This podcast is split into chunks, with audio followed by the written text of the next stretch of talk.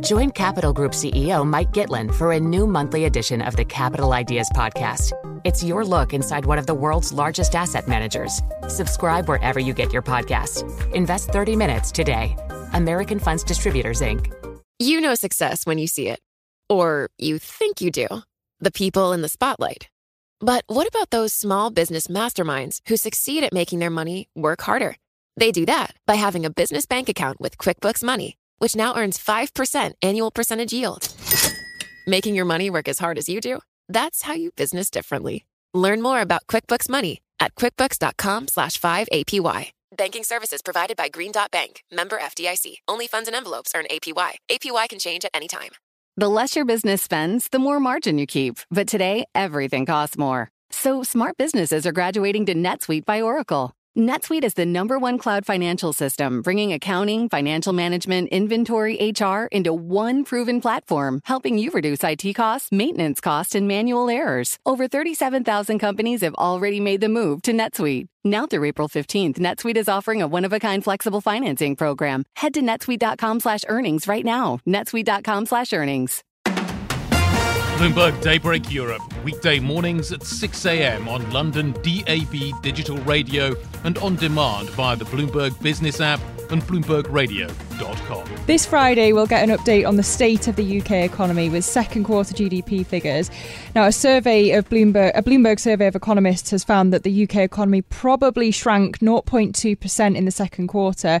This as the Bank of England expects inflation to top 13% in October. Joining us now is Nina Skero, CEO of the Centre for Economics and Business Research, in the studio. Thanks for joining us, Nina. I want to start with the Bank of England's gloomy forecasts last week. Obviously, the bank can't take account of unconfirmed fiscal policy, right? But does that mean that they're being too gloomy? Is there a risk that the bank's going to talk us into a recession?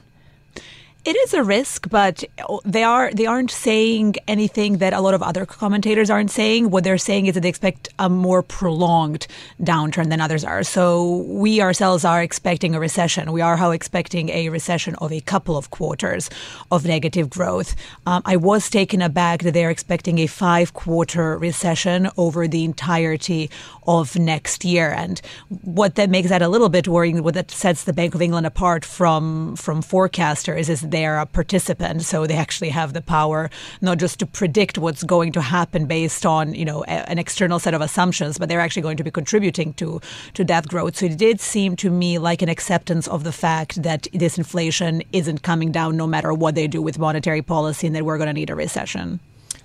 How does it compare then to your forecasts? Are you more optimistic about the UK economy? We're more optimistic than the Bank of England, but by no no means very optimistic. So we are for 2023 expecting growth of around half a percent, which by most measures would not be a very good performance. However, when you see that the Bank of England is expecting a basically performance that four, that's four times worse than that and below zero, I guess compared to that very low level of expectations, we are a little bit more upbeat. And even more so in recent days, the Bank of England Governor Andrew Bailey's come under huge criticism personally for being asleep at the wheel in his handling of the inflation crisis. Is that justified?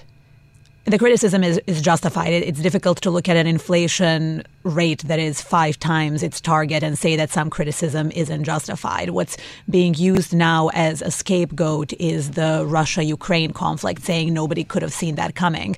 Is that true? It absolutely is. But would we be having massive above target inflation problems even if it was not for that conflict?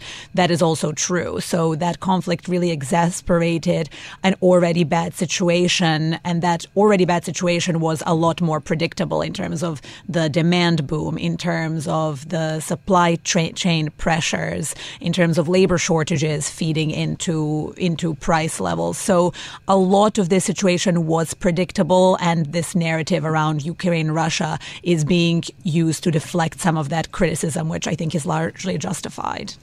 I'm interested in the research that you have out about uh, wage rises today, seeing the higher income earners getting much bigger pay rises than those on lower incomes. What sort of detail did you find?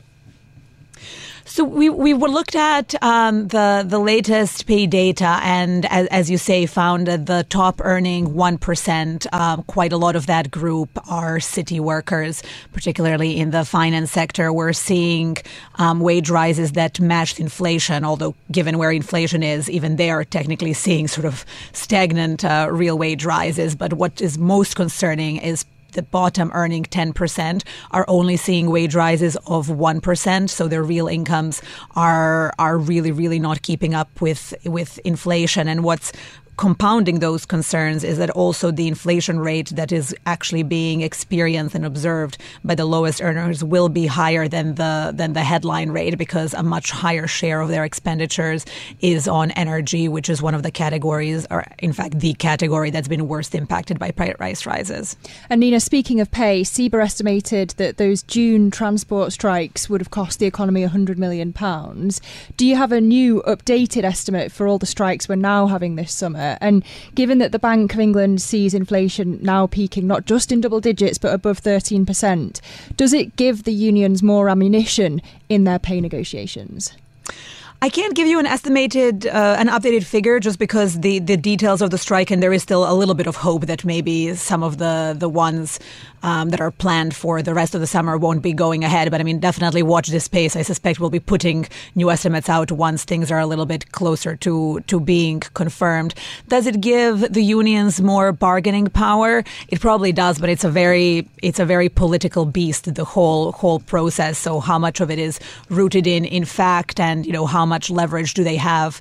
Um, their leverage has certainly grown, grown with inflation doing what it's doing and also the fact that there's already been a lot of pushback publicly on the level of disruption that's been caused, um, and a lot of, I think, negative attention point, pointed towards the, the government once it emerged. There actually haven't been a lot of direct face to face conversations between the ministers and the unions, which I think, you know, a lot of us would have been expecting mm-hmm. that to happen on a regular basis. So there's been a lot of, I think, a lot of the public opinion has has put pressure on the situation. And just coming back to the Bank of England, Liz Truss, the front runner to be the next Prime Minister, is proposing this BOE mandate review.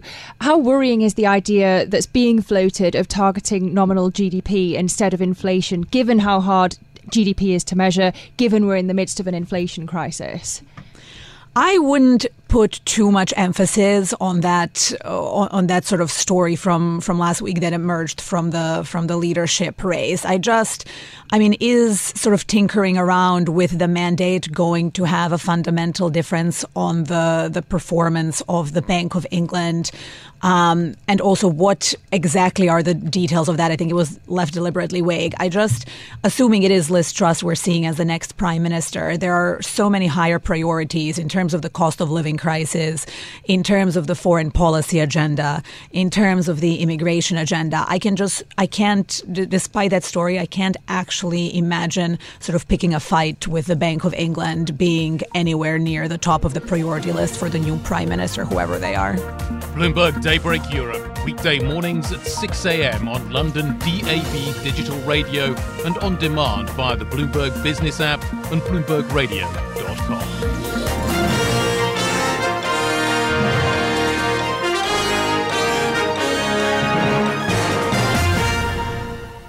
You know, it can be hard to see the challenges that people we work with every day are going through. Invisible struggles like stress and burnout, caregiving for a loved one, or being misunderstood. But insight, awareness, and empathy will help us better see the issues they're dealing with. And that can make us and our companies healthier too. I'm Holly Robinson Peete. Join us on The Visibility Gap, a new podcast presented by Cigna Healthcare. Download it wherever you get your podcasts. Success is more than a destination. It's dedication, it's fortitude, and it's the work, passion, and grit inside of us that comes before all recognition. That's what Stifel has been doing for over 130 years, and it's why Stifel is one of the fastest growing wealth management firms in the country. And Stifel goes beyond traditional wealth management to offer you a full suite of banking services, direct access to one of the industry's largest research franchises, and a leading middle market investment bank.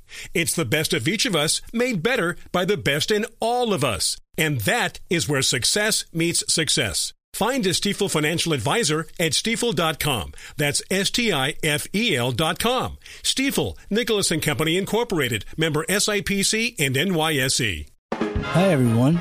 I'm Paul Anka. And I'm Skip Bronson. And what happens when two old friends take their decades of experience in the business and entertainment worlds and sit down with our buddies? You get Our Way, a brand new show from iHeart Podcast where we chop it up with our pals about everything under the sun. This is our podcast, and we're going to do it our way. Listen to Our Way on the iHeartRadio app, Apple Podcasts, or wherever you get your podcasts.